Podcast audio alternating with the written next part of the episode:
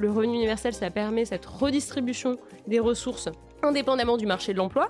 Et donc, ça permet aussi de ne plus dépendre de l'arbitraire du marché de l'emploi. Parce que aujourd'hui, si vous n'êtes vous pas dans les bons critères, c'est compliqué d'avoir un emploi. Et les bons critères, c'est votre bonne tête, Mm. c'est à la fois euh, votre bon genre euh, et euh, les, les bons mindsets, mais c'est aussi le lieu dans lequel vous vivez. C'est arbitraire aussi d'être né dans un bassin d'emploi dynamique.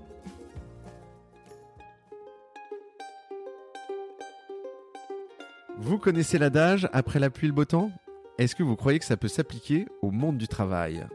Lundi au soleil, c'est pas un bulletin météo, c'est un podcast qui porte haut et fort la voix de celles et ceux qui pensent le travail autrement. Je me présente, je suis Tim Levert, DGA et associé chez Cosa Vostra, une agence conseil en stratégie digitale.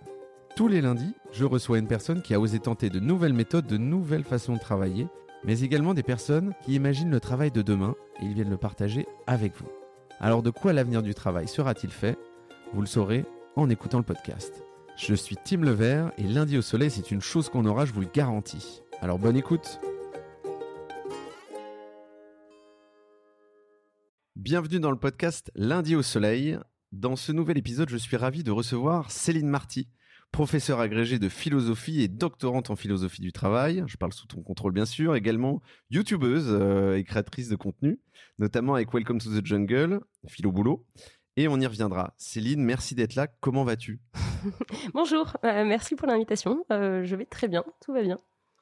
Tu veux que je t'appelle Tim? Ah, je préfère. Il y a Salut, que mes, Tim. Il y a que mes profs euh, de l'école qui m'appellent Timothée, donc c'est toujours une petite appréhension et le cœur qui bat la chamade quand on m'appelle Timothée. Alors, tu le sais pas, euh, mais pour débuter, je fais toujours un, un- un léger détour euh, sur comment j'ai entendu parler euh, de mon invité ou comment je l'ai rencontré. Et là, j'ai envie de te dire épiphanie.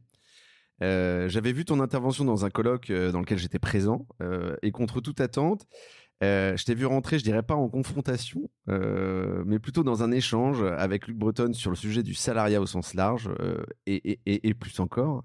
Il y avait deux visions différentes, potentiellement un peu en décalage qui s'entrechoquaient. Une peut-être un peu plus conservatrice, on va dire, l'autre peut-être un peu plus utopiste. Tu me diras. En tout cas, ça a été un déclic pour moi. Euh, autant te dire que concernant l'échange qui va suivre et les questions et notamment tes réponses, j'ai de grosses attentes. Je te propose qu'on attaque. Euh, alors, j'imagine que tu l'as remarqué, mais quand on rencontre quelqu'un, une des premières questions qu'on se pose, c'est tu fais quoi dans la vie? Euh, Ça m'a fait penser à un de tes épisodes dans Philo Boulot où tu parles de carte d'identité. Pourquoi notre travail devrait-il être notre carte d'identité, qui a été diffusée en juillet 2021 ça me fait aussi penser euh, au podcast de Laura Pironet, je sais pas si tu connais, qui s'appelle Into the Job, où elle explore en profondeur ce qui se cache derrière les intitulés de poste, et que je recommande chaudement. Et du coup, j'ai envie de te demander, est-ce que tu crois qu'aujourd'hui le travail, c'est une activité, une valeur ou une identité, ou c'est un peu détroit Euh, non, mais il y a plein de choses dans ce que tu dis. Alors, d'abord sur le fait de, de creuser les intitulés de poste, Mhm. euh, ça, ça marche dans notre économie du tertiaire, euh, du digital, euh, qui invente des trucs avec des anglicismes. Mm. Mais en fait, euh, pour plein de, de, de postes, les, les, les intitulés sont clairs. Quand Mm. on est médecin, on est médecin. Bon, Mm. après, y a- éventuellement, si on est chef de service, qu'est-ce que ça implique précisément On ne sait pas forcément. Mais le, le besoin de, de, de décrypter ce qu'il y a concrètement derrière l'activité, ça, c'est vraiment, c'est quand on crée des, des activités nouvelles aussi et des postes nouveaux. Je dirais que euh, il y a énormément de confusion sur ce qu'on appelle travail euh, aujourd'hui. Ça, c'est, euh, je prends beaucoup de temps dans le livre pour revenir là-dessus sur des différents mythes Mhm. qu'on attribue au travail. Le travail euh, comme cette activité productrice d'utilité, Mhm. donc euh, on en attend une production qui va satisfaire nos besoins. Euh, le travail comme un emploi qui va nous insérer euh, dans la société salariale, qui va nous donner des droits sociaux, euh, droit euh, au chômage, droit à l'assurance maladie, droit à l'assurance vieillesse, et le travail enfin dans un sens plus existentiel comme cette activité qui nous définit aux yeux des autres, aux yeux de nous-mêmes, notre carrière dont on est fier, etc. Et ces trois sens, ils se recoupent aussi, et c'est ce qui explique que maintenant on parle par exemple de travail domestique, donc c'est pas une activité rémunérée, mais c'est productrice d'utilité Mmh. donc, on étend le concept dans ce sens-là. à l'inverse, parfois, il y a des activités qui sont rémunérées, mais de façon déguisée, c'est pas déclaré, etc. Donc, ça, on appelle ça du travail informel. Bon, en tout cas, tout ce concept de travail, il est utilisé un peu dans, dans, dans des sens très différents. Et du coup, c'est pas facile de savoir ce qu'on appelle travail aujourd'hui. Donc, il y a beaucoup de débats dans la recherche sur ce qu'on est censé faire du concept de travail. Il y en a qui l'étendent à toutes les activités, qui veulent même l'étendre euh, aux animaux, aux plantes, aux cellules dans notre organisme. Euh, il y en a d'autres qui proposent de se passer du concept, de dire mmh. qu'il est trop galvaudé et qu'on pourrait, euh, et qu'on pourrait préciser en fait à chaque fois ce dont on parle. et que la question qu'on poserait aux gens, c'est pas tu fais quoi dans la vie, mais pourquoi tu te lèves le matin, qu'est-ce qui te plaît, quelles sont tes passions, ou à l'inverse, quelles sont les activités auxquelles tu consacres le plus de temps, mmh. ou comment tu as rencontré la personne qui nous a invités ce soir? Bon, en tout cas, de préciser les choses. Bon, ça, je pense que c'est aussi une, une, façon de faire assez intéressante euh, de, de dire que euh, le concept de travail, c'est une sorte euh, d'étiquette qui nous masque l'accès aux activités concrètes et qu'on pourrait en fait essayer de préciser les expressions qu'on utilise quand on parle du travail. moi, j'aurais une approche un peu euh, alors, une double approche, on pourrait dire, euh, un peu qui vient de la sociologie, euh, qui considère que le, travail, c'est ce qu'une société reconnaît comme étant du travail, et donc ça peut inclure aussi le travail domestique à partir du moment mmh où on considère que ce sont des tâches de, reproduction de la société. et donc, bon, il y, a des débats là-dessus, mais on peut considérer que c'est voilà que ce sont ces tâches qui bénéficient à la société et non pas qu'on fait pour notre simple plaisir ou qui ne bénéficient qu'à nous-mêmes.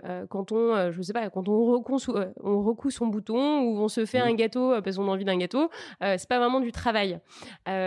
et, j'insère ça aussi dans une perspective un peu plus anarchiste qui analyse les rapports de pouvoir en montrant que le travail c'est aussi une activité qu'on fait pour autrui et c'est une activité qui est dirigée vers quelqu'un d'autre, à l'inverse de recoudre son bouton. et donc ça, met toujours cette activité dans des rapports de, force potentiellement et, et au niveau de la société euh, la société salariale, c'est une société où euh, on se met au service euh, des, ordres, des instructions de quelqu'un, avec plus ou moins de contraintes, bien sûr. mais en tout cas, c'est cette double approche, disons, sociale et anarchiste qui m'intéresse. Et, juste pour rebondir sur quelque chose que tu disais un peu plus tôt, je pense que cette notion d'utilité, on va y revenir, elle est, très importante aussi. Euh, tu évoques notamment des bullshit jobs ou des, jobs illégitimes. Moi, c'est un point sur lequel je voudrais qu'on prenne le temps d'échanger tout à l'heure. Euh, juste avant de parler de ça, euh, pour toi, quelle est la différence Enfin, quelle place prend le travail dans nos vies en 2023 et en 2050 alors actuellement, le travail prend beaucoup de place dans nos vies pour les gens qui ont un emploi. Mmh alors, le, travail au sens d'emploi, euh, parce que euh, c'est une activité à laquelle on consacre énormément de temps euh, par jour, mais aussi sur l'échelle de notre vie. Quand même se dire que 40 annuités pour avoir le droit à une retraite à taux plein, mmh. c'est beaucoup, hein, 40 mmh. annuités. Ça veut dire 40 ans sans interruption de travail. Ça veut dire aussi que dès qu'on prend une pause pour élever des enfants, pour se reconvertir, etc., tout ça, ça ne compte pas.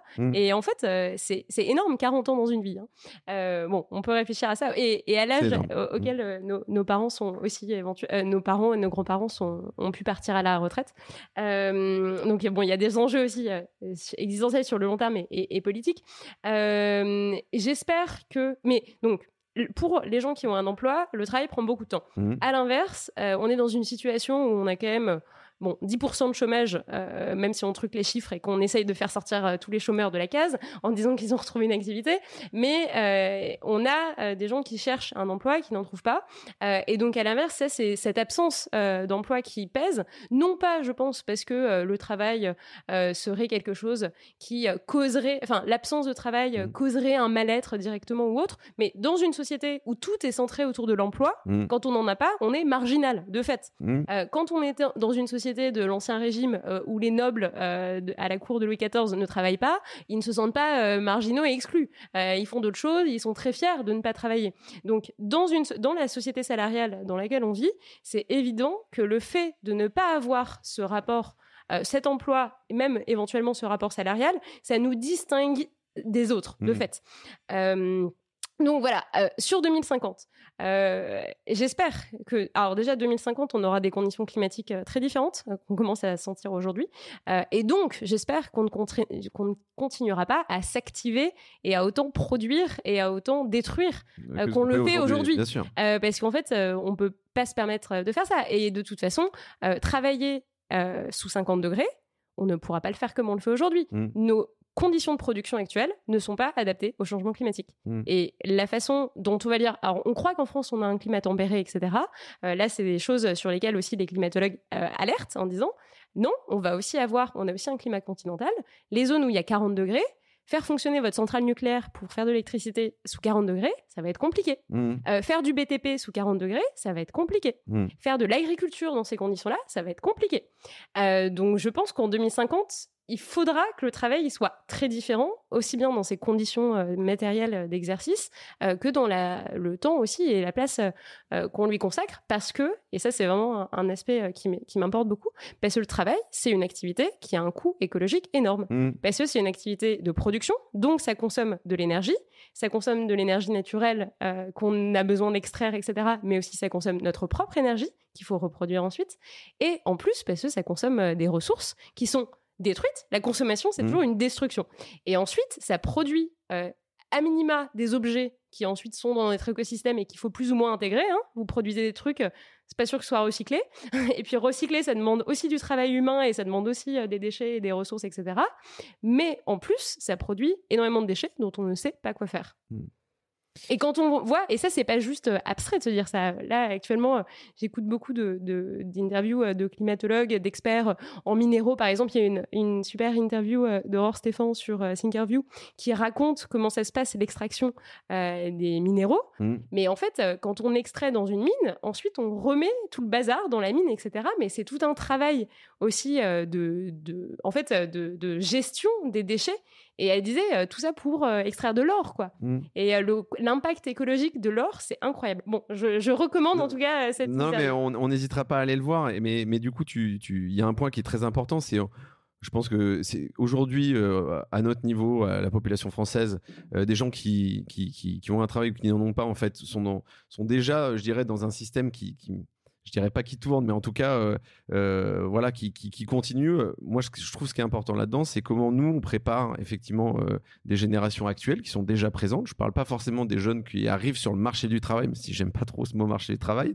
mais des, jeunes qui ont entre, je sais pas, 15 et, et, 25 ans, de leur dire en fait comment ils doivent appréhender la suite je me pose toujours cette question. Quel, euh, quel conseil, quel euh, presque avertissements, en tout cas, euh, pour que eux puissent me mettre des choses en place qui effectivement apportent, voilà, de la différence, un peu demain, si possible aujourd'hui, mais surtout demain. Je pense que la réflexion euh, collective, déjà, elle doit être collective et pas uniquement euh, chacun qui se pose des questions existentielles face à un monde euh, un peu absurde. cette réflexion collective, elle doit porter sur nos besoins sociaux mmh. et les la production et le travail dont on a vraiment besoin pour les satisfaire. et ça, on est capable hein, de faire une liste de nos besoins, d'être bien nourri, Mmh. Première, première condition, hein. et on voit les, les conséquences actuellement euh, de l'agro-industrie, euh, etc. Toutes les conséquences, euh, enfin, en termes de santé. donc, être bien nourri, être bien logé, être bien chauffé, et avoir euh, des conditions de transport, etc., euh, qui ne mettent pas en danger euh, nos vies. Mmh. Donc ça, peut-être que aussi la mobilité carbonée, c'est un problème aussi, etc. donc, si on fait cette liste de besoins sociaux, prendre soin des personnes dépendantes, donc des personnes âgées, prendre soin des enfants, et une mmh. société, c'est ça, c'est éduquer et c'est prendre soin, c'est de la solidarité aussi. et quand on fait cette liste des besoins sociaux, bah, on se rend compte des activités qui y répondent ou pas. Mmh. et en fait, on, pourrait classer nos activités euh, actuellement euh, en deux catégories, même s'il serait pas forcément toujours facile de savoir ce qu'on met dans l'une ou dans l'autre. Mais euh, les activités qui vivent, qui visent à répondre à des besoins sociaux, et les activités qui visent à faire plus d'argent mmh. et qui visent à faire du profit, à faire connaître une entreprise ou des choses comme ça. Et, et c'est pas juste de la productivité, parce que la mmh. productivité c'est le fait d'en faire plus avec le moins de moyens, mais ou avec autant de moyens, mais d'en faire plus. mais c'est plutôt, il y a des activités qui servent à vous vendre des trucs euh, dont vous n'avez pas besoin. Oui, la création euh, C'est euh, et donc je pense que si on triait déjà nos activités dans ce sens-là, on se rendrait compte des activités dont on n'a déjà pas besoin, mais qui en plus consomment des ressources à tort. là, en plus, alors un exemple tout à fait bateau, mais il y a deux jours, je reçois un appel à 19h40 et je me dis mais qu'est-ce que c'est? Et, euh, et on voulait et c'était un appel euh, d'un fournisseur d'énergie qui euh, voulait me faire changer de contrat quoi. Mmh. Et moi ma réaction c'était de lui dire mais quoi vous mais vous travaillez déjà j'en ai pas besoin et mmh. ensuite mais vous travaillez à 19h40 quoi dans mmh. un centre téléphonique pour essayer de me vendre un truc dont j'ai pas besoin. Et dès que j'ai dit non mais c'est bon je suis, je suis pas intéressée la personne a raccroché au bout de 10 secondes. Et donc on se dit ces gens ils se sont déplacés pour aller à leur boulot ils ont consommé leurs propres ressources ils consomment de l'électricité etc. Ils sollicitent d'autres gens ils les dérangent aussi dans leur, dans leur train de vie, etc.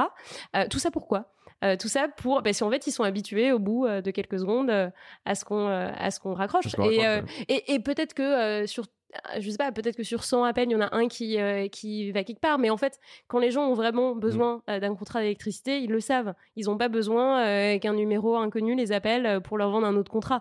la plupart du temps, quand même, ces trucs-là, c'est pas vraiment nécessaire, quoi. Et donc, je pense qu'il faut qu'on soit beaucoup plus euh, critique et même euh, interventionniste euh, vis-à-vis de, des activités qui existent actuellement sur le marché de l'emploi en disant bah non mais ça en fait vous servez à rien, voire même vous produisez plus de choses nuisibles que de choses positives. Mmh. en, si on compte les conditions de travail de vos salariés, si on compte tous les burn-out que vous créez, etc. Éventuellement. et donc, bah, on, arrête quoi. En fait, on a, je pense que on, on mesure pas ce que l'urgence écologique devrait euh, nous, nous faire prendre comme décision en matière de production. On devrait se dire, euh, non mais là, on peut plus se permettre euh, de consommer n'importe quoi, de consommer des trucs qui viennent d'hyper loin, qui vont être ensuite des déchets qu'on ne saura pas traiter. Mmh. et donc, on peut plus se permettre de faire comme si on ne... Enfin, comme si de rien n'était, en se disant, bah, le marché va s'autoréguler, quoi. Non, de fait, ça, ça marche pas. Hein.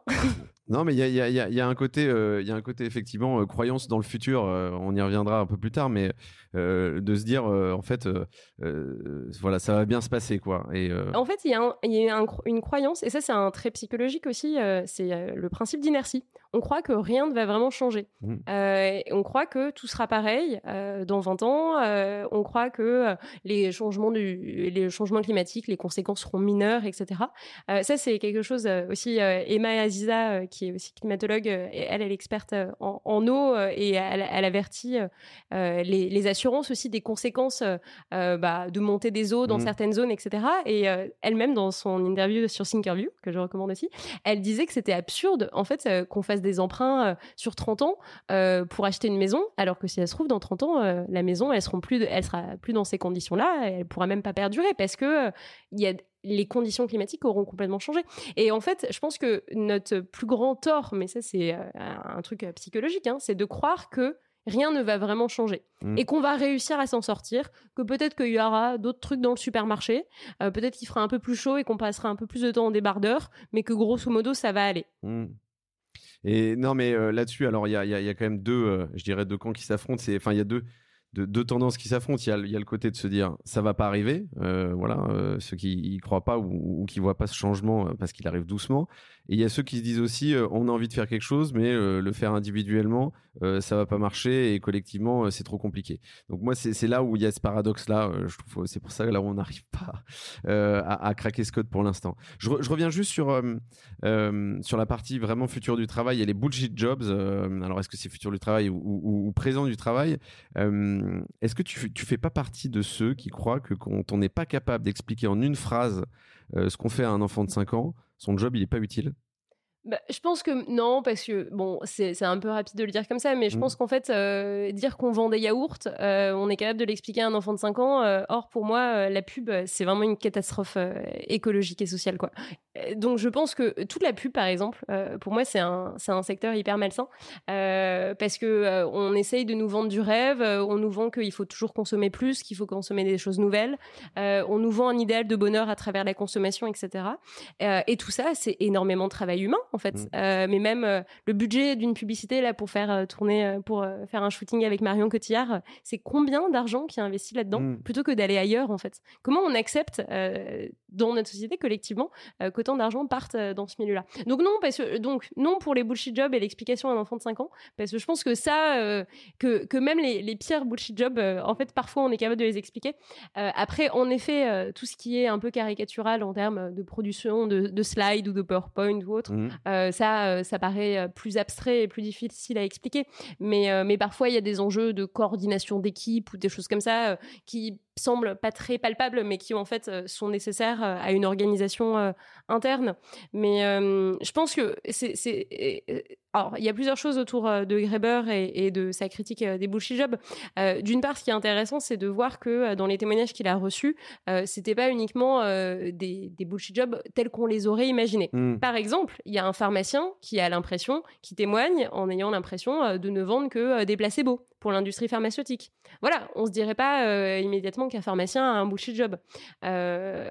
Et à côté de ça, euh, il y a quelqu'un euh, qui est euh, dans une administration et qui est juste là pour faire des rapports qui ne qui seront pas lus, ou alors qui est juste là parce que on avait le budget, on l'a prise, mais en fait, parce que si on n'utilisait pas le budget, on l'aurait pas eu l'année suivante, donc on prend le budget et on n'en fait mmh. rien. Bon, mais ça c'est des cas un peu, c'est des cas très différents. Donc sous l'appellation bullshit job, il y a des choses très différentes. Moi, ce que j'ai trouvé intéressant avec ça, parce qu'on peut dire que méthodologiquement sociologiquement, euh, il y a des choses euh, à questionner, mais en tout cas, c'est la façon dont les gens se sont emparés du concept. Mmh. et ça, c'est une grande force. C'est ce qu'on appelle, c'est une force pragmatique du concept. Les gens se reconnaissent dans le mot, se reconnaissent dans les témoignages, dans les exemples, et se disent ah oui, c'est ce que je vis. Et donc, ça crée un déclic et ça crée une volonté de changer de situation. et c'est ça ce que c'est ce que j'ai trouvé le, le, plus intéressant dans le phénomène des bullshit jobs, c'est les questionnements en fait que ça a amené euh, ensuite, chacun à avoir individuellement et puis et collectivement aussi. Et ça s'est rejoué un peu avec euh, la crise sanitaire quand on a dit à certains bon bah il y a les métiers essentiels. Euh, D'ailleurs, ils vont passer plus rapidement pour faire leurs courses au supermarché. Je sais pas si vous avez vu ça, mais il y avait des il y avait des caisses prioritaires, etc. Euh, et à l'inverse, il y a soit les métiers un peu moins essentiels télétravaillables. Et alors le pire, c'est ceux qui qu'on a mis en chômage partiel en fait, en leur disant bon on n'a pas plus besoin de vous. Après, parfois ça veut pas dire qu'ils sont complètement inessentiels. C'est des parfois certaines activités qui étaient fermées. Euh, on ferme les restaurants, donc on n'a plus besoin euh, de serveurs et de mmh. chefs euh, cuisiniers.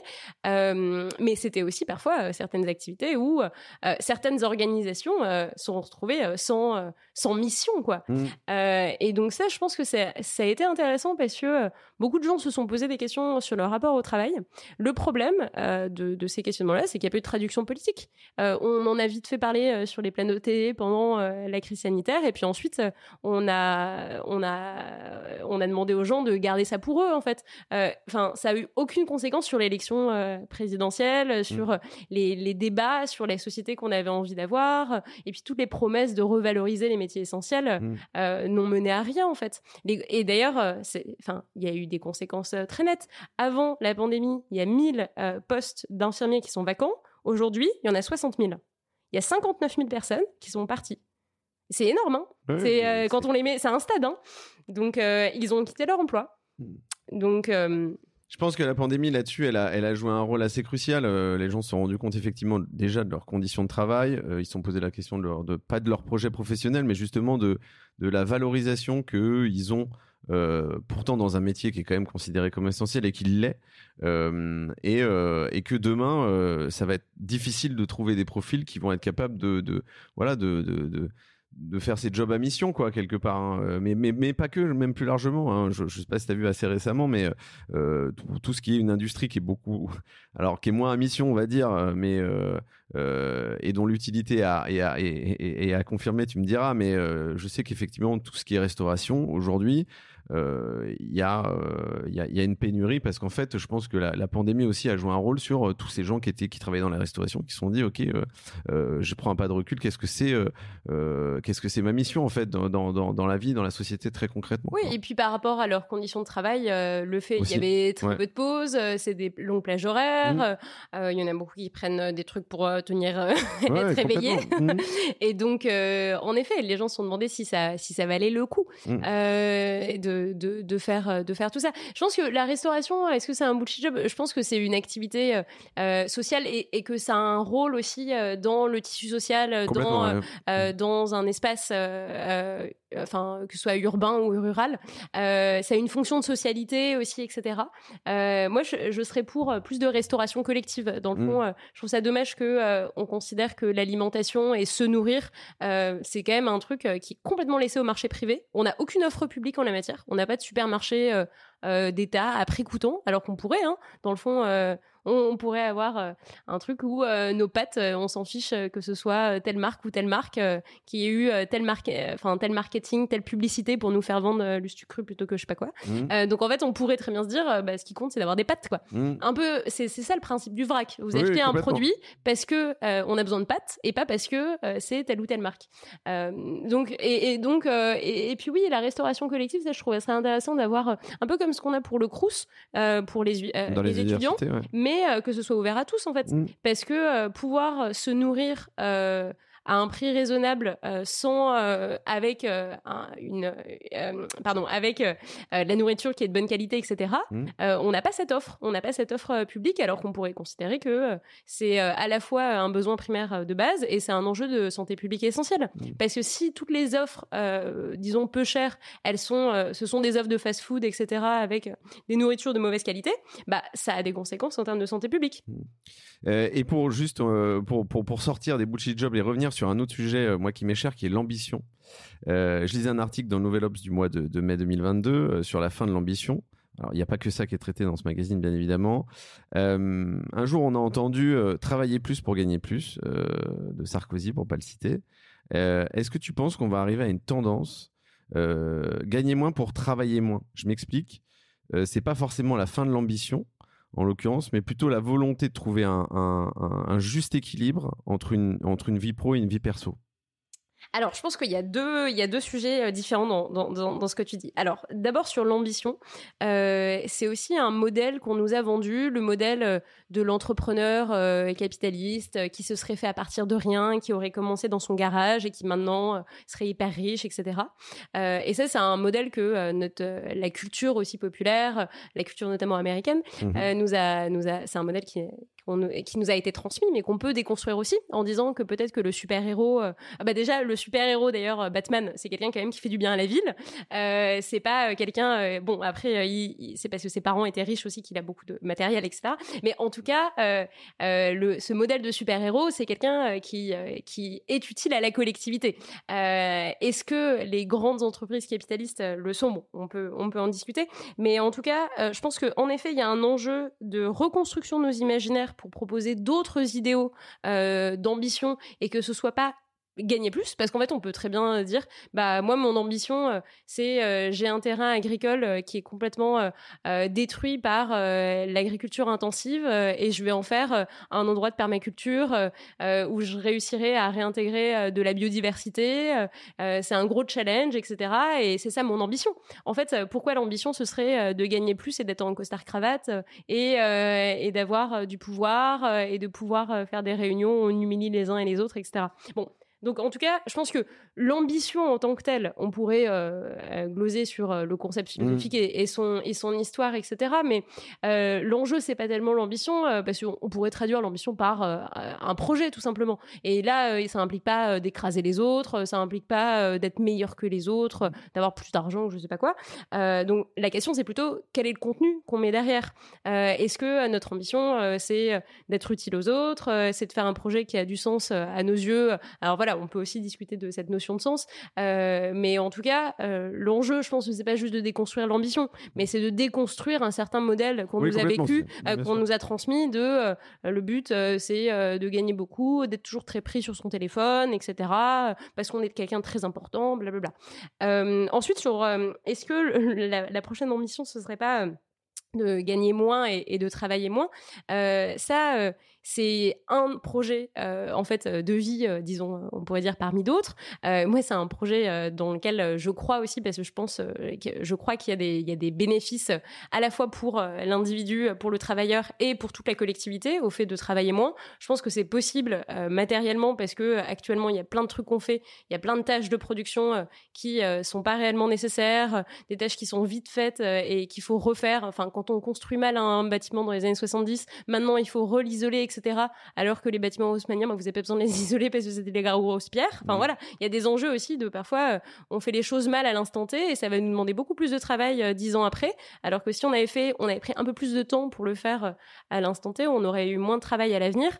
et, donc, je pense que c'est tout à fait possible de réduire drastiquement le volume de la production aujourd'hui, réorganiser le travail de sorte à ce que tout le monde puisse travailler un peu et donc on sorte aussi euh, les gens du stigmate euh, du, chômage euh, et du stigmate de la marginalité, etc. qu'on puisse réorganiser le travail de sorte à tous travailler moins, ça je pense que c'est possible. Et ensuite, dans quelle mesure c'est lié aussi à gagner moins? Bien sûr qu'il y a un enjeu de redistribution des richesses. de toute façon, aujourd'hui, on, on, pourrait très bien imaginer de travailler moins tout en gagnant autant en répartissant différemment les ressources produites mm. parce que euh, aujourd'hui en France on quand même on produit beaucoup de ressources euh, et beaucoup de richesses et le problème c'est qu'elles sont accaparées par euh, une petite partie euh, de la population. Donc euh, l'enjeu pour gagner plus, euh, c'est aussi de redistribuer les richesses qui sont produites. mais donc ça, c'est des mécanismes étatiques en fait, c'est des mécanismes politiques. Hein. C'est l'État qui gère l'impôt et qui redistribue les ressources. après, dans quelle mesure ça peut être un choix aussi Je pense que en effet, on constate que certaines personnes font le choix de travailler moins, quitte à gagner moins, mais, et que ce sont des choix personnels et pour vivre mieux. Mmh. C'est pas quelque chose de nouveau, hein, parce qu'en fait, euh, on a l'impression que, que, ça sort comme ça euh, post-crise, mais en fait, euh, le fait de se mettre à temps partiel pour avoir le mercredi avec ses enfants, bah ça, les femmes, elles font ça depuis un paquet de temps, en fait. Mmh. donc, le fait de choisir un temps partiel pour avoir du temps pour d'autres activités à côté, c'est déjà un phénomène qu'on connaît depuis assez longtemps. Souvent, c'était pour des raisons familiales, et d'ailleurs, c'était un peu obtenu de droit. Peut-être que ce qui change aujourd'hui, c'est de se mettre à temps partiel pour euh, se lancer sur un autre projet ou pour aller faire du vélo ou euh, pour avoir du temps euh, pour soi, etc. ça, c'est peut-être ce qui est différent, c'est qu'on accepte plus qu'on puisse réduire notre temps de travail, non pas seulement pour prendre soin de notre famille, mais mmh. pour se lancer soi-même dans d'autres projets. On est peut-être devenu plus tolérant vis-à-vis des autres projets qui euh, pour lesquels on pourrait réduire notre temps de travail. Et ça, non, mais cette notion, elle est très importante à mon sens parce qu'en fait, euh, euh, cette notion d'activité qui peut être à la fois d'avoir plusieurs jobs en même temps, mais potentiellement plusieurs activités en même temps. On est toujours cette ligne un peu floue entre le travail et, les activités en dehors du travail, mais je crois que tu évoquais, toi, à un moment donné, la, question de la fin du salariat.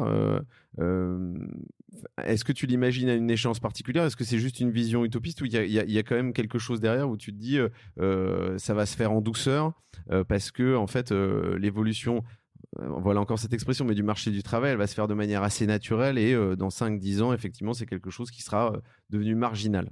Euh, alors, il euh, y, a, y, a, plein de choses dans ce que tu dis. Euh, je pense que rien ne se fait tout seul, de façon automatique. Que même quand on a l'impression que le marché évolue tout seul, en fait derrière il y a l'État qui fait des lois. Mmh. donc il y a toujours une volonté politique d'aller dans un sens de dans un sens de l'économie mmh. néolibérale ou de faire les choses différemment. donc il y a rien qui se fait tout seul. Il y a toujours quelqu'un politiquement qui choisit le truc. La question c'est à qui on délègue notre pouvoir politique pour choisir dans une direction ou dans une autre. ensuite sur la fin du salariat, euh, je pense qu'il nous faut un peu une critique aussi euh, de, la, de la société salariale comme mise au travail de toute la population pour occuper euh, la population, quitte à faire n'importe quoi, mais pour qu'on soit sûr qu'elle traîne pas dans les rues, etc. C'est ce qui s'est passé. Alors c'est ce que je décris euh, dans le chapitre 4 euh, de mon livre, comment le, rapport salarial et comment euh, la mise au travail forcée, parfois, dans certaines situations, ça a été une façon aussi de contrôler les populations. donc une fois qu'on a dit ça, bien sûr que l'enjeu c'est pas tous auto-entrepreneurs et tous indépendants et puis vous n'avez pas de sécurité sociale, etc. Bien sûr que l'enjeu c'est pas ça. je pense qu'aujourd'hui le salariat il protège les salariés mmh. et, et personnellement euh, moi, j'aimerais pas être 100% indépendante parce que euh, parler aux indépendants, ils n'ont pas de, ils ont pas de congé maladie. Euh, à la fin, les retraites, etc.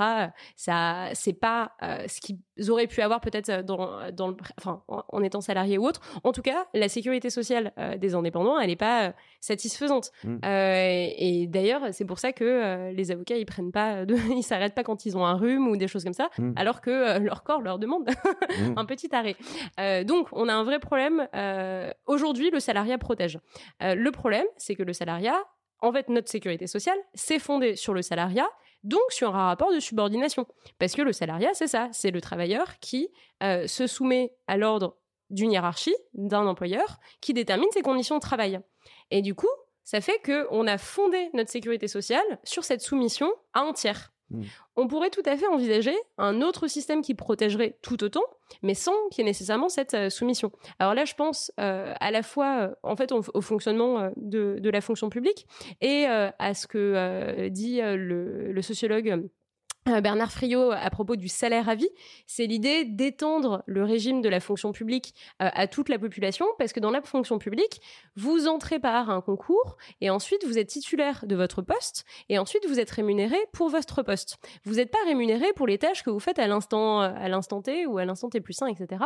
Et on ne change pas votre rémunération arbitrairement, des choses comme ça. Ce sont des grilles collectives. Ça, vous allez sur Internet, mmh. vous, vous savez combien vous allez être payé, etc. Alors, euh, étant donné qu'il euh, il y a eu des changements euh, dans la fonction publique aussi vers plus de néo-public management, ce qu'on appelle, etc. Maintenant, il y a de plus en plus de primes à droite et à gauche. On nous demande de faire des activités en plus pour être plus rémunérés, en croyant que c'est ça aussi qui motive les fonctionnaires dont on a gelé les points d'indice. et donc c'est aussi pour ça, on leur dit bon, ben, on dégèle pas le point d'indice. Par contre, les, heures supplémentaires sont défiscalisées. Tu veux des heures sup? Bah, Bon, et, et du coup, c'est ce qui fait aussi que certains fonctionnaires adhèrent à ce fonctionnement euh, un peu de rémunération au mérite parce que euh, on leur a bloqué complètement euh, à la fois leur, leur, salaire et puis toute progression. Mais la, progression à l'ancienneté, ça évite en fait la course à la promotion qui serait déterminée un peu arbitrairement. Combien dans, dans, le privé, dans les entreprises, combien ont l'impression que leur rémunération elle est pas juste, que machin il a eu une promotion avant eux et que c'est pas juste, etc. au moins une rémunération euh, des grilles collectives, euh, c'est un peu plus objectif. Euh, à minima, vous êtes titulaire d'un poste, il y a une ancienneté, vous savez automatiquement combien vous gagnez, etc.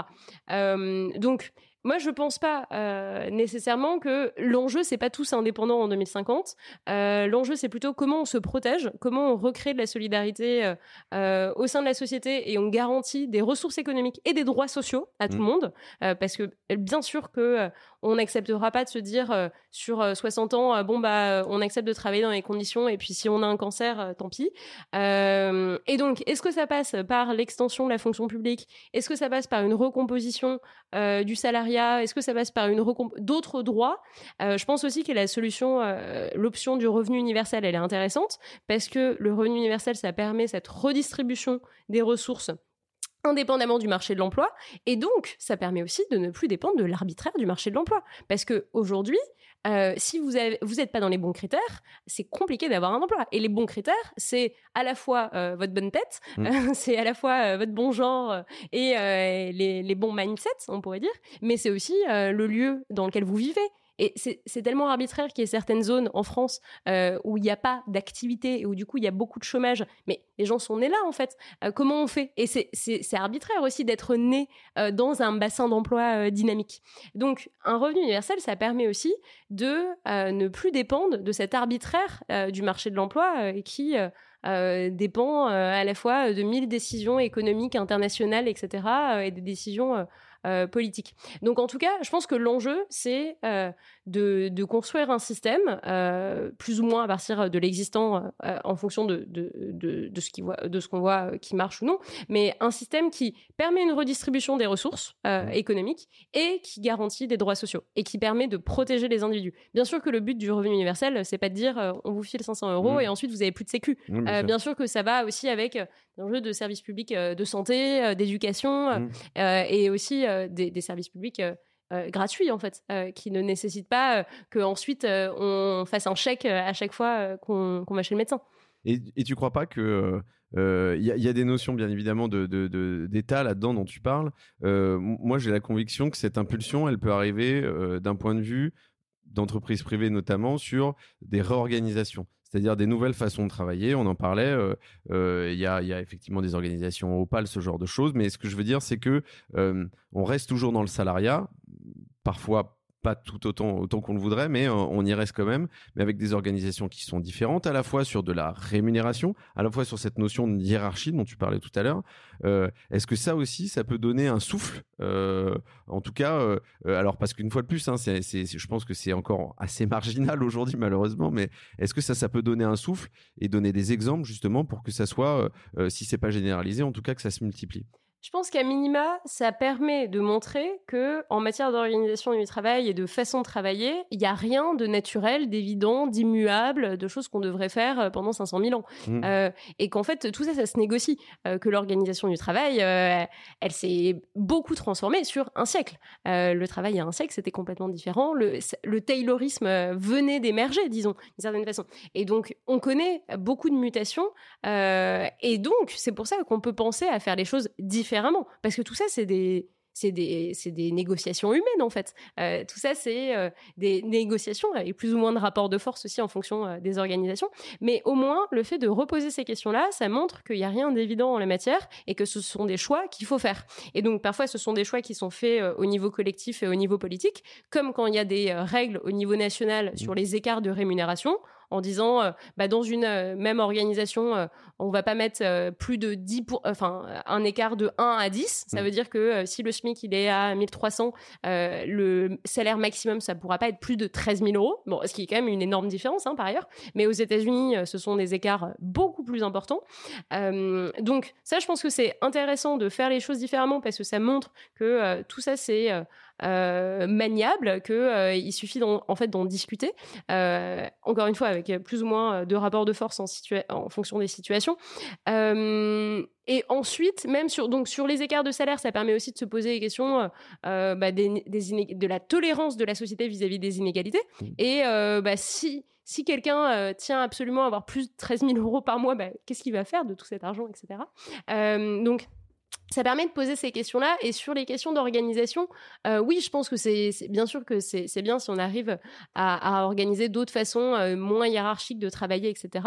Parfois, le problème, c'est qu'il y a une sorte de décalage entre le discours euh, et la pratique. Et ça, c'est ce que commentent notamment les gens qui connaissent les entreprises libérées ou des choses comme ça, qui disent, mmh. en fait, les entreprises libérées, ok, il n'y a plus de manager, mais on se met la pression nous-mêmes et à la fin, on nous impose quand même des chiffres à faire. Mmh. donc, si derrière, il y a quand même... En fait, c'est ça, le salariat, c'est un employeur qui détermine les conditions de travail. Donc, il va peut-être pas nous dire à 8h30 tu fais ça et à 9h tu fais ça, mais si à la fin il dit bah, l'objectif chiffré euh, du mois c'est ça, mmh. bah il y a quand même encore cette détermination là quoi.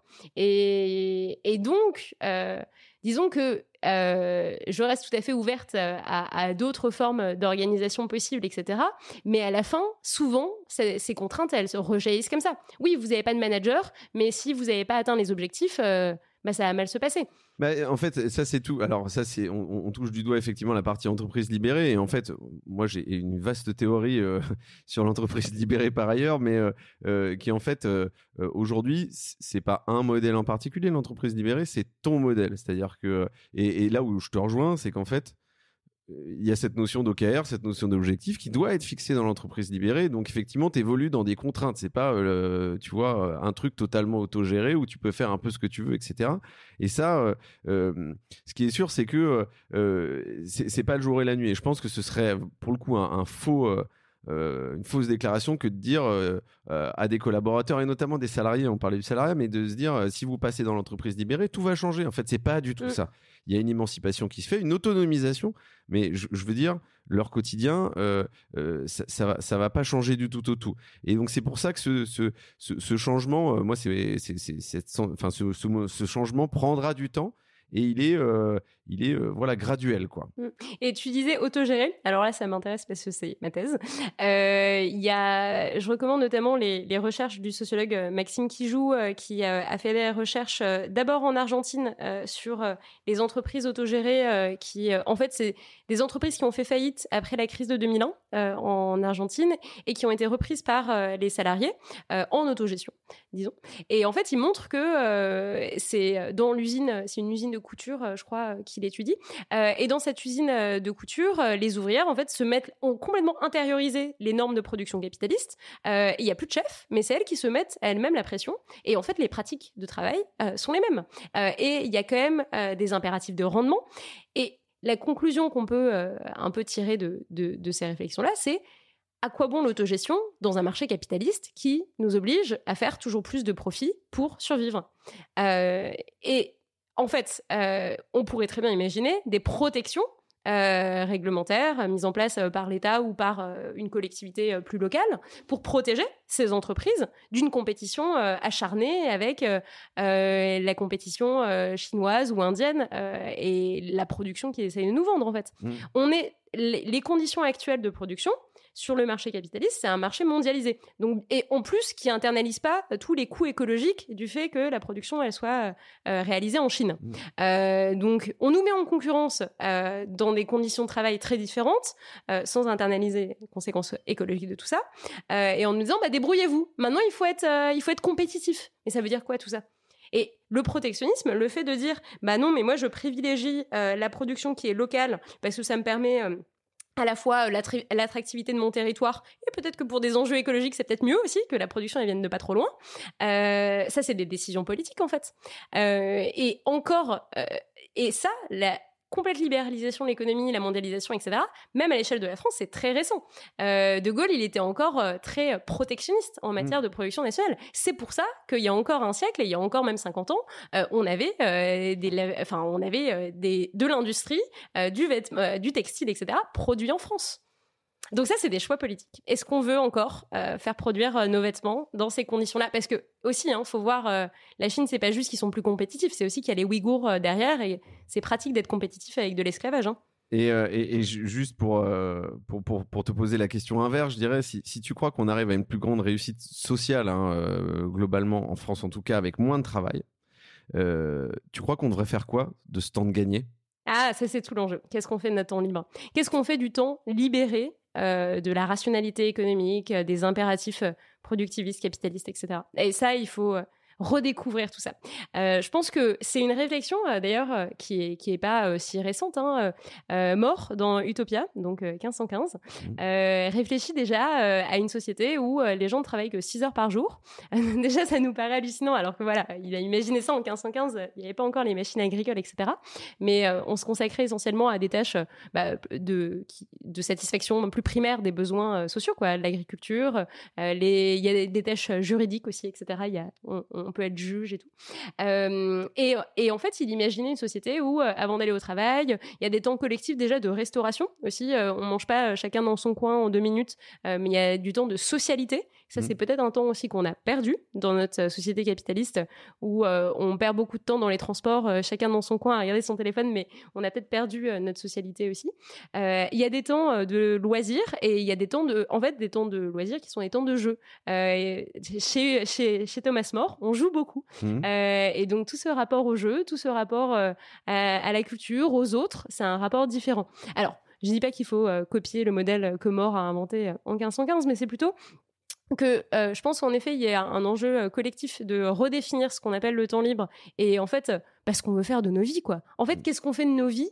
À part juste euh, notre carrière professionnelle C'est quoi euh, le but? Alors déjà, euh, je pense que quand on fait des choix familiaux, etc., les questions de compatibilité avec la vie professionnelle et, les choix qu'on fait en la matière se posent parce que bah, beaucoup de gens choisissent de travailler moins aussi pour avoir plus de temps pour leur famille ou à l'inverse choisissent de pas avoir de vie de famille pour privilégier leur carrière. En tout cas, on voit que c'est un peu les deux gros pôles qui s'opposent.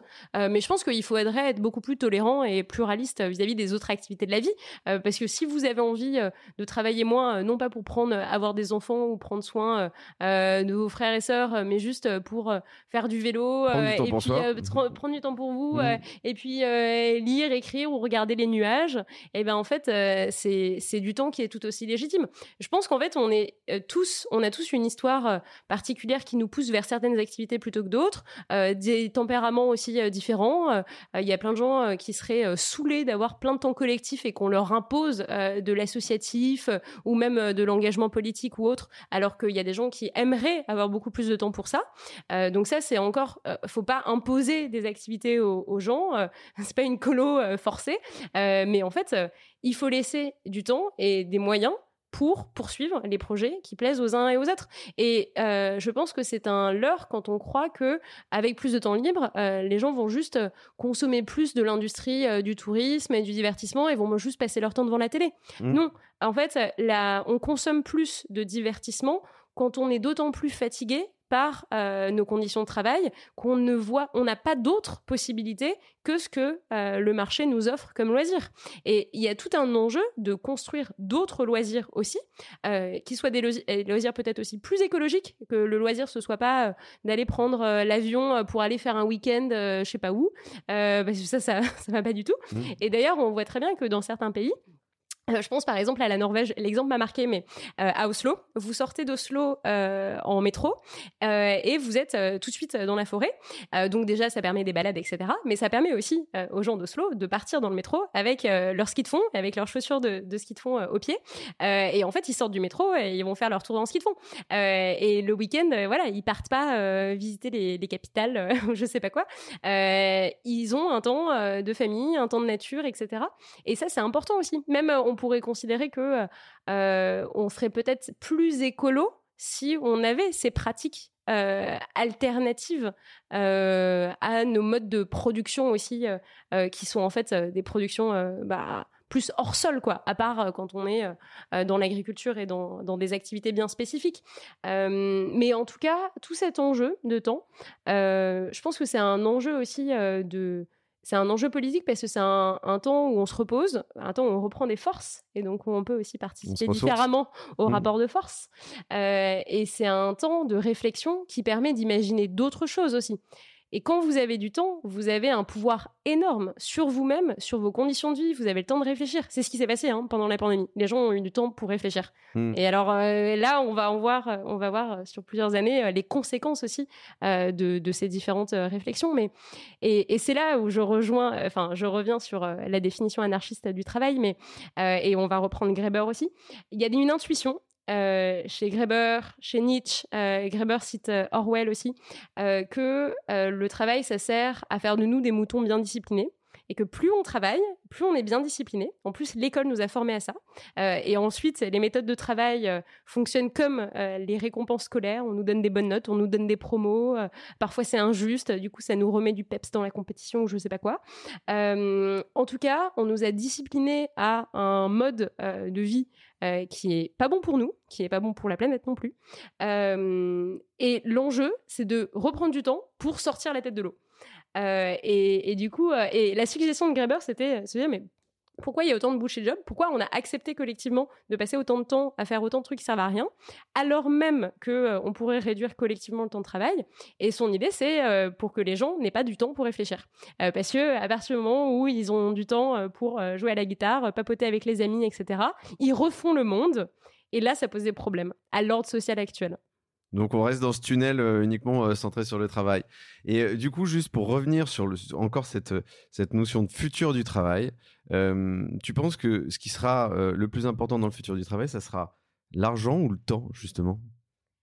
Alors, en plus, je pense que l'enjeu ce sera, enfin, qu'est-ce que veut dire, voilà, et de l'impact. Ouais, bah, qu'est-ce que veut dire en plus cet argent, hein, parce que de tout, vu quelles, seront les, les, conditions même matérielles dans lesquelles on pourra dépenser notre argent. Euh, non, je pense que euh, ouais, qui ne sont pas celles d'aujourd'hui où on pourra acheter. Euh, je pense que la réponse, bien sûr, qu'elle est, euh, elle est, elle est biaisée. Et elle dépend des conditions de vie des uns et des autres. quand on a grandi et quand on a connu l'extrême pauvreté, la mmh. précarité, etc., on cherche une sécurité financière, ça se comprend. Mais aussi, pourquoi on est dans une société qui laisse les gens vivre dans ces conditions-là aussi, mmh. alors qu'on est censé être, je sais pas combien puissance mondiale là. Euh, donc euh, c'est évident que ce choix entre temps et argent, il se fait aussi en fonction d'une histoire euh, particulière. moi, en tant que fonctionnaire, j'ai une sécurité de l'emploi et elle m'est très chère. Mmh. et je quitterai jamais ce système pour ça, mmh. parce que c'est une sécurité qui permet de justement de ne pas chercher à accumuler des biens, parce que on d'une certaine façon, on est un peu euh, assuré euh, de, de l'avenir d'une certaine façon. Bon, dans quelle mesure euh, c'est un leurre ou pas, je ne sais pas, parce qu'il y a des mm. pays parfois où on paye plus les fonctionnaires. donc on en reparlera peut-être dans 50 ans.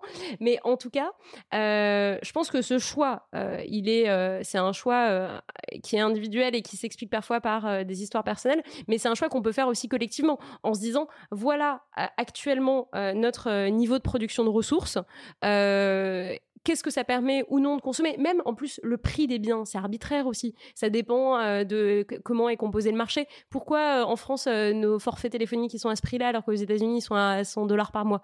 Pourquoi alors qu'en Allemagne ils sont à 40 euros par mois? Bon, euh, tout ça, c'est le prix même, le besoin d'argent, mmh. il est arbitraire euh, si on considère que, euh, en fait, on peut mettre en place des services publics accessibles et gratuitement, et donc on n'a pas besoin d'autant de ressources économiques que ce qu'on croit. Bien sûr qu'aux États-Unis, on a besoin de gagner plus de sous parce que l'éducation de nos enfants, elle va nous coûter très cher, parce que la santé, ça va nous coûter très cher. Là, encore une histoire, un accouchement à la maternité qui se passe bien en 24 heures, 36 000 dollars. Mmh. bah, bien sûr que vous avez besoin de vous assurer des sous. Euh, dans un système où tout est payant et tout est très cher. Euh, je pense que peut-être qu'en France aussi, avec euh, ce qu'on a réussi à créer en termes de sécurité sociale et, tant qu'on le préserve, on a besoin de moins de ressources économiques qu'aux États-Unis. Et on vit, on vit bien avec des salaires qui, eux, leur paraîtraient euh, très faibles, parce qu'en fait, euh, on peut avoir un coût de la vie euh, où, c'est convenable, même en termes de coût du transport, etc. Bon, je ne parle pas du prix de, l'essence et du gasoil, mais même le, coût des transports en commun ou des choses comme ça. Là, par exemple, en Allemagne, euh, face euh, à la crise euh, du carburant, ils ont décidé de mettre en place un forfait unique de 9 euros par mois pour tous les transports en commun. Vous pouvez prendre le métro à Berlin pour 9 euros par mois et ensuite aller le prendre à Francfort, etc. Et c'est un but de faciliter cette mobilité en termes de transport. Mais tout ça, c'est des décisions politiques en fait, parce que c'est de l'investissement de l'État, des collectivités, etc. Et l'enjeu, c'est qu'est-ce qu'on fait de nos ressources? Parce que l'État, il a des ressources. et où est-ce qu'il choisit euh, de les mettre euh, Parfois, quand il choisit d'en mettre un peu plus, bah, où est-ce qu'il choisit de les prendre? Et donc, ça, c'est un enjeu de, euh, de, de, répartition des ressources économiques. Et on, parlait du, du, coup en amont, de manière informelle, toi et moi, justement, des, des élections en cours, diverses et variées. Et du coup, tu parlais du pouvoir. Est-ce que moi, ça me fait juste penser à un truc, j'aimerais avoir ton sentiment là-dessus, c'est est-ce que tu crois que, est-ce que tu as confiance en l'avenir Est-ce que tu crois que euh, sur cet aspect-là, euh, euh, je dirais de la, façon dont l'impulsion à la fois politique et sociale qu'on vit sur les, sur les dix dernières années, est-ce que tu, est-ce que du coup tu te dis en fait, ouais, moi je pense que en tout cas avec le focus euh, futur du travail, les choses vont évoluer vraiment dans le bon sens où je me dis, euh, euh, s'il n'y a pas un wake-up call, il y a quelques anglicismes, pardon, est-ce que tu crois que du coup c'est perdu et en fait on va dans le mur?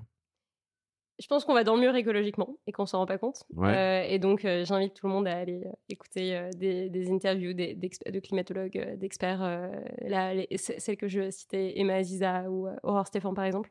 et je pense qu'on va bricoler à partir de ça. je pense que en matière d'organisation du travail, etc., il y a des prises de conscience plus ou moins locales. C'est vrai que euh, les mouvements de libération de, parole euh, contre le harcèlement, euh, contre des pratiques qui sont intolérables aussi, bah, ça fait du bien à ces milieux-là. Mais en même temps, enfin, pourquoi on a besoin, pourquoi on a eu besoin de ça en France? Pourquoi on a eu ces, de telles pratiques de travail? Alors qu'elles paraissent complètement aberrantes chez nos voisins européens aussi mm. On pourrait parler pareil de nos pratiques politiques. Hein nos voisins européens qui démissionnent quand une ministre elle a payé son carambar avec sa carte bleue parlementaire je sais pas quoi. Bon, euh, et donc, euh, je, sais. Enfin, après, euh, je pense que on a plus d'informations sur le fait que sur les conditions climatiques et les conditions dans lesquelles on va travailler. on a plus d'informations qu'on en avait il y a 50 ans. on s'informe, on prend conscience qu'il y a des problèmes. Il y a des experts dans ces sujets-là qui forment aussi les acteurs à faire les choses différemment. je pense qu'en matière de travail, il faut qu'on revienne sur tous nos préjugés, mais qu'on a spécifiquement en France, que il faut toujours travailler plus, qu'il faut produire plus, que la croissance économique c'est une bonne chose. Alors ça, il y a quand même aussi un gros préjugé euh, à débunker euh, à ce mmh. sujet. Et il y a tout un enjeu, mais c'est de la c'est de la conviction idéologique. Hein. C'est même pas euh, juste de l'argumentation, parce que l'argumentation elle est là. Mais en fait, l'argumentation en termes de conditions de ressources, en termes de ce que ça implique pour le climat, etc., de produire autant, etc.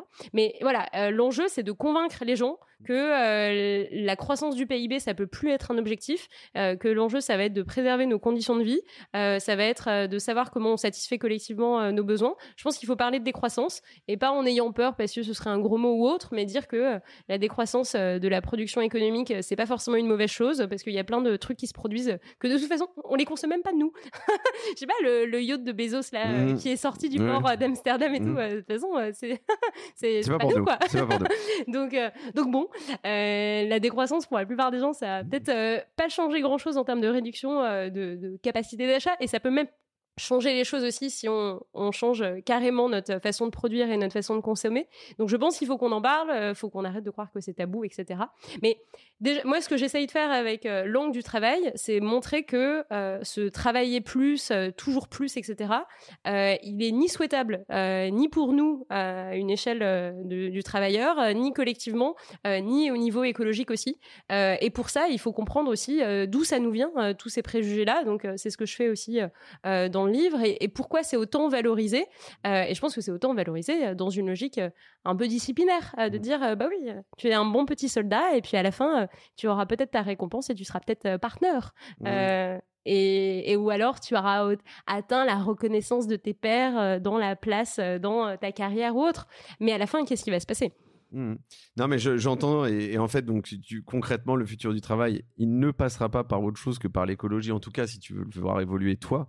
Euh, et je trouve que c'est intéressant. Moi, je trouve que ce prisme-là aussi, de se dire, euh, au-delà de la mission individuelle euh, et ou collective, cette urgence-là, en fait, c'est aussi un, énorme moteur dans ce que peut être le, travail de demain. Oui, mais bah, parce qu'en plus, quand on regarde les rapports, de, le Shift Project, par exemple, mmh. ou des choses comme ça, qui mesurent l'impact carbone, l'impact euh, des organisations, euh, des administrations, des industries, il est colossal en fait. Euh, et c'est sûr que culpabiliser deux personnes parce qu'elles prennent l'avion une fois par an, alors qu'à côté, il y a des managers qui prennent l'avion trois fois par semaine pour aller sur les différents sites ou autres, bah non, en fait, c'est pas le même impact. Mmh. et je pense qu'en plus, avec le numérique et les visios, on a bien compris qu'on n'a pas besoin de prendre autant de fois l'avion. Et donc, tout ça, c'est un changement aussi dans les pratiques. et les pratiques, elles se passent au travail essentiellement.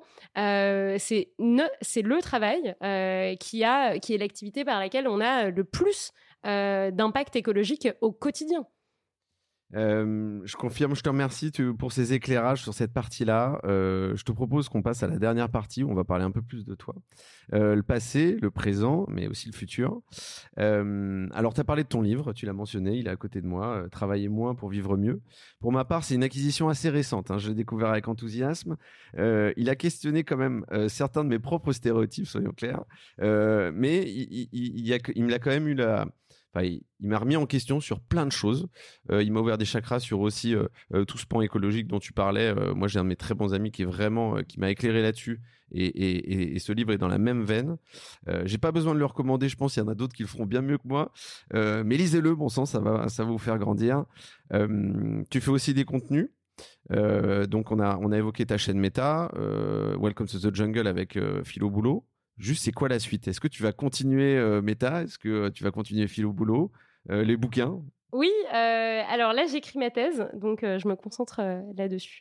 Et, et, donc ma, thèse porte sur André Gors, donc un auteur dont je parle aussi un peu dans le livre, mais c'est pas le cœur du livre. Qui est très orienté sur la décroissance. voilà, qui est l'un des l'un des fondateurs de l'écologie politique en France, mmh. un très grand critique de la société salariale mmh. et de la place du travail dans nos vies. donc il m'a beaucoup inspiré. je l'ai découvert. en fait, je revenais d'un disons d'un d'un master euh, en philosophie politique sur la démocratie et, je m'étais intéressée à tout ce qui était euh, la civic tech, euh, les façons nouvelles d'impliquer le citoyen dans la vie politique. Et je me suis rendu compte qu'en fait, tant qu'on parlait pas du travail et de nos conditions matérielles de travail, parler de façon annexe de s'engager en politique, ça restait assez marginal parce que le travail, ça reste l'activité à laquelle on consacre le plus de temps. et quand on est épuisé par son travail, oui, bah, on va pas s'engager en politique en plus. Euh, donc, euh, et c'est aussi euh, bon, ce qui explique l'engagement différencié en fonction des classes sociales aussi. donc, cette, moi, il y avait cet intérêt démocratique aussi pour le travail, cet intérêt écologique. et donc là, j'écris ma thèse, donc c'est très, c'est des, des, tâches d'histoire, de la philosophie, mmh. d'histoire des idées. J'aimerais bien, mais en fait, ce qui est difficile dans les moments de, recherche et de thèse, c'est qu'on apprend beaucoup de choses.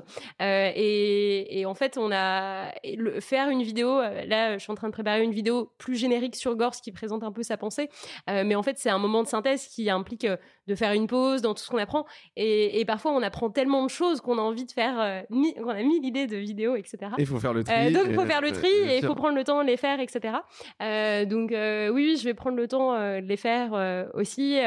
et puis, parce que je pense que c'est un bon, c'est un bon moyen de faire passer des idées, de faire connaître aussi des choses qui le sont pas. Euh, euh, Gors, peut-être qu'il n'est pas très connu. Euh, il est connu un peu des militants écolos. il est connu parfois un peu dans, la recherche ou l'histoire des idées. Mais et je pense que pour le grand public, c'est des textes qui en plus parfois sont vraiment accessibles, mmh. qui en plus se trouvent en format poche, sont réédités pour certains. Et il y a beaucoup de gens qui découvrent Gors aujourd'hui en ayant l'impression qu'il il avait complètement prédit notre, la société dans laquelle on vit, la société là de livraison des, de je sais pas quoi, du café en poudre. Vraiment, toute la, la critique de la société de service, Gors, il avait vu ça en 88. Et moi, quand j'ai lu Métamorphose du travail en premier, euh, j'ai l'impression que d'avoir une analyse de la société dans laquelle on vivait, et j'ai trouvé ça génial. Et donc, c'est à partir de, de là aussi que, que j'ai lu tout le reste. Euh, donc, c'est un auteur que je recommande. Et euh, oui, est-ce que ça veut dire qu'il était visionnaire ou est-ce que ça veut dire que ça n'a pas beaucoup bougé depuis ce temps-là? Non, je pense qu'il était visionnaire parce que il voyait déjà des effets que, qui maintenant nous apparaissent très flagrants parce qu'il y a le côté on peut commander un sachet de pâtes voilà, euh, instantané. Euh, lui, il l'analysait sur euh, les services à la personne, le fait par exemple d'avoir des crédits d'impôt si on embauche une femme de ménage à la maison, si on embauche une babysitter, en plus toujours les femmes. bon, sauf pour les, les, travaux jardiniers ou des choses comme ça, mais on est peut-être moins concernés. et donc, il critiquait déjà ça en disant qu'en fait, on recrée une société de serviteurs entre bah, les gens qui ont un emploi à temps plein, un CDI stable et qui ont suffisamment de ressources pour pouvoir se payer une femme de ménage qui, elle, euh, n'a pas forcément un CDI et un emploi stable, qui cumule des heures avec euh, des emplois du temps très fragmentés. et d'ailleurs, je recommande aussi le film de François Ruffin, Debout les femmes, qui montre cette réalité-là, de ce travail-là, parce que en fait, elles passent beaucoup de temps à leur travail. C'est juste que leur temps de travail est comptabilisé par demi-heure, par-ci, par-là. Il n'y a pas les temps de trajet, il y a 1000 patients différents. Et donc, à la fin, il y a 700 euros. Et c'est incroyable, en fait, d'accepter euh, collectivement euh, ces conditions euh, que en fait que, que, ces femmes travaillent dans ces conditions là donc je pense que le, le, but c'est d'écrire ma thèse et de la soutenir mmh. et ensuite de continuer de, diffuser ces idées-là, euh, que ce soit par une réédition des textes de Gorse, ça j'ai ça en tête pour quelques euh, inédits ou manuscrits ou des textes qui ont été un peu oubliés, euh, et puis par, par ailleurs continuer à, diffuser aussi ces, ces idées de décroissance. je pense que ça c'est vraiment quelque chose auquel il faut qu'on pense collectivement, qu'on qu'on revienne de ce cliché de la décroissance, euh, euh, ça fait peur et c'est les magasins vides du RSS ou je sais pas quoi. Euh, il faut qu'on s'interroge sur la décroissance, sur ce que c'est que la sobriété, le, ce qui est suffisant pour nous. dans un monde où le capitalisme nous a vendu toujours plus de l'instantané, hein, mmh. alors qu'en fait on pourrait faire nos courses.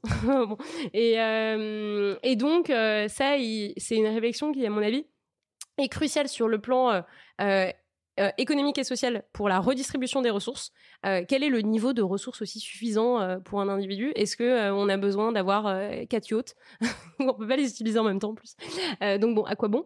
Et c'est une réflexion cruciale aussi sur le plan écologique parce que en fait, nos ressources elles sont pas illimitées. Ça c'est quand même la grande découverte. Enfin bon, Gors y était déjà bien au courant parce que le club de Rome c'est les années 70. c'est juste qu'on a pas écouté euh, toutes euh, ces alertes et que maintenant on va en vivre euh, les conséquences de façon très très frontale. et donc il nous faut nous demander ce qui est suffisant dans notre production et dans ce qu'on consomme, dans les ressources à notre disposition, mais qui ne le sont pas éternellement, qui sont finies. Et en plus, une fois qu'on les a utilisées, il faut aussi en faire quelque chose. Eh ben en tout cas, on a hâte de découvrir ces nouveaux formats, quels qu'ils soient, papier, vidéo ou audio. J'allais passer par la case reco de lecture. Je, pense que tu l'as quand même pas fait, pas mal fait dans l'épisode. Euh, et sache-le euh, pour info et clin d'œil que quand j'ai reçu euh, Samuel Durand, la reco de lecture, c'était ton bouquin. Ah. on, va parler en revanche d'une reco de film. toi, tu as quelque chose en tête? Oui, mais j'en ai plein parce que j'aime bien le cinéma et, et, j'ai plein de films. Bah, j'ai dit Debout les femmes de François Ruffin, qui est vraiment un des films qui m'a beaucoup touché récemment. les films de Stéphane Brisé, qui sont très bien aussi. Euh, bah, il y a toute la trilogie euh, La loi du marché, En guerre, et le dernier, Un autre monde, est très bien, euh, parce qu'il montre bien les, les, les, contradictions de ces postes de cadre, de management aussi, qui eux-mêmes subissent des pressions hein, de la part de la direction Europe qui leur dit il faut licencier. Ils essayent de trouver une solution pour ne pas virer leur personnel et ça leur tourne, enfin ça se passe mal quoi. donc et Vincent Lindon est, très très bien dedans. et, je pense que c'est un enjeu aussi euh, de nous-mêmes d'imaginer d'autres. Alors déjà de se rendre compte de la réalité euh, du travail euh, dans, dans, différents milieux et ça c'est ce que montre aussi Debout les femmes. Euh, et il y a un enjeu de notre imaginaire de nous faire imaginer d'autres façons de vivre qui seraient plus souhaitables. c'est un peu ce que voulait faire demain par exemple mhm. le documentaire de Cyril Dion où il nous montrait d'autres façons de travailler, de mhm. produire, de consommer, de se déplacer. je pense en fait il faut donner de, de, de de, l'imagination, de l'enthousiasme aux gens par ces exemples-là et montrer que euh, d'autres façons de vivre sont souhaitables, sont possibles euh, et qu'on peut euh, collectivement y arriver en fait et qu'on peut sortir euh, de, de, cet imaginaire capitaliste qui nous a proposé des modèles qui en fait ne conviennent pas quoi. Mmh. et, et qui en plus ne, ne, sont accessibles que pour une toute petite partie de la population et donc tout le reste vit dans sa frustration et a l'impression d'avoir échoué etc et la société le lui renvoie. On peut créer d'autres imaginaires et ça je pense que c'est un enjeu pour le milieu de la culture aussi Merci pour ces recos, elles sont inspirantes et je pense que euh, les auditeurs et auditrices n'hésiteront pas à aller piocher là-dedans et à les regarder. Euh, on termine avec le classique. Euh, est-ce que tu as une anecdote qui te vient en tête et que tu as envie de partager, un bon ou un mauvais souvenir? Ça peut être dans le cadre du, contenu que tu as créé, d'interviews, de rencontres, d'écriture, dans le cadre de ta thèse. tout est possible. non, je ne sais pas quoi sélectionner comme ça parce que euh, en plus il y a tellement de sujets au niveau euh, écologie ou des trucs. Euh, est-ce que dans des débats que tu as fait ou des interventions que tu as fait, des conférences, des échanges, est-ce que tu as déjà eu des. Un qui m'a marqué. Ouais, dans le bon sens comme dans le mauvais, des échanges un peu percutants peut-être. Moi je pense, ce qui est intéressant, c'est l'écriture de ta thèse. Est-ce qu'à un moment donné, est-ce que dans les recherches, ah est-ce que tu as eu un, un, autre déclic euh, où tu t'es dit, OK, euh, où tu as, as, complètement changé ta vision ou, euh, ou Qu'est-ce qui est, par exemple, qu'est-ce qui, dans ta vie, j'imagine qu'il y a une évolution qui s'est faite de manière assez naturelle, mais est-ce que ce déclic de la personne que tu es aujourd'hui, tu l'étais peut-être déjà hier, hein, mmh. bien évidemment, mais ce que je veux dire, c'est est-ce que tu as eu des déclics dans ta vie où tu t'es dit, en fait, c'est là où je veux pas passer à côté de ma mission ou de ce que je veux être ou de, ou de ce que je veux transmettre. Alors, je pense que le déclic, euh, c'est euh, le moment où, euh, après des réflexions sur la théorie politique, la démocratie, etc., je me suis rendu compte que tout se jouait dans le travail, que qu'il n'y aurait pas de démocratie sans réflexion sur l'actuelle organisation du travail qui nous prend autant de temps et qui en plus nous impose des conditions de travail où en fait la plupart du temps on est soumis à des ordres. Donc on n'est pas des citoyens au travail, on est des bons petits soldats. ça, je pense que c'est le déclic qui me fait considérer que le travail c'est l'enjeu euh, politique. Et que d'ailleurs, c'est pour ça que c'est une très bonne police politique, au sens mmh. tel que le dit Nietzsche. Nietzsche qui dit le travail, c'est la meilleure des polices. et au sens aussi que reprend euh, Greber. Mm, et, et, peut-être le deuxième déclic, euh, c'est euh, tout l'impact écologique de notre travail comme activité de production, alors que au jour le jour, on met l'accent sur sur notre consommation. On nous dit qu'il faut fermer les robinets quand on se brosse les dents ou je sais pas quoi, alors que c'est quand même dans l'activité de travail qu'on consomme enfin le plus de ressources, et qu'on pollue le plus. Euh, peut-être une anecdote qui m'a marqué, euh, le fait qu'avec la crise sanitaire, euh, on ait été capable de d'interrompre le trafic aérien et que des cyclistes soient allés à Roissy. J'aurais bien aimé y être. Voilà, j'aimerais bien que Roissy ferme à nouveau et, pouvoir aller faire du vélo. Sur et la nature qui a pris ses doigts un peu aussi, qui a pris ses droits, pardon aussi. c'est ça, c'est un truc, qui, je pense, qui a marqué aussi pas mal de gens. Mm. en fait, c'était un peu la preuve par A plus B que peut-être euh, une partie de la population française avait besoin de voir. Deux crises, voilà, on pourrait dire, euh, deux anecdotes marquantes, euh, la crise sanitaire et l'Ukraine, qui montrent que quand on veut faire, on veut prendre des décisions politiques fortes, on en est capable et on a les moyens. Mmh. Céline, merci beaucoup. le podcast touche à sa fin. Je reconnais aisément que c'était un plaisir de te recevoir dans Lundi au Soleil. on commence la semaine avec des réflexions plein la tête et donc pour ça, merci infiniment. Il me reste plus qu'à te souhaiter une bonne semaine et beaucoup de plaisir dans la suite de tes aventures. À très bientôt. Tim. Merci pour l'invitation. À bientôt. À bientôt. Lundi au soleil, c'est fini pour cette semaine. Merci d'avoir écouté cet épisode jusqu'à la fin. S'il vous a plu, n'hésitez pas à le partager à une personne qui a passé la journée sous la pluie. Et oui, ça nous arrive à tous. Vous pouvez vous abonner pour ne pas louper les prochaines sorties ou encore mieux, laisser un avis sur la plateforme d'écoute que vous utilisez. Lundi au Soleil, c'est une émission produite par Cosa Vostra, une agence conseil tech et créative. Un grand merci à celles et ceux qui travaillent avec moi, de près ou de loin, pour rendre ce podcast possible. Et nous, on se retrouve lundi prochain. Ciao, bonne semaine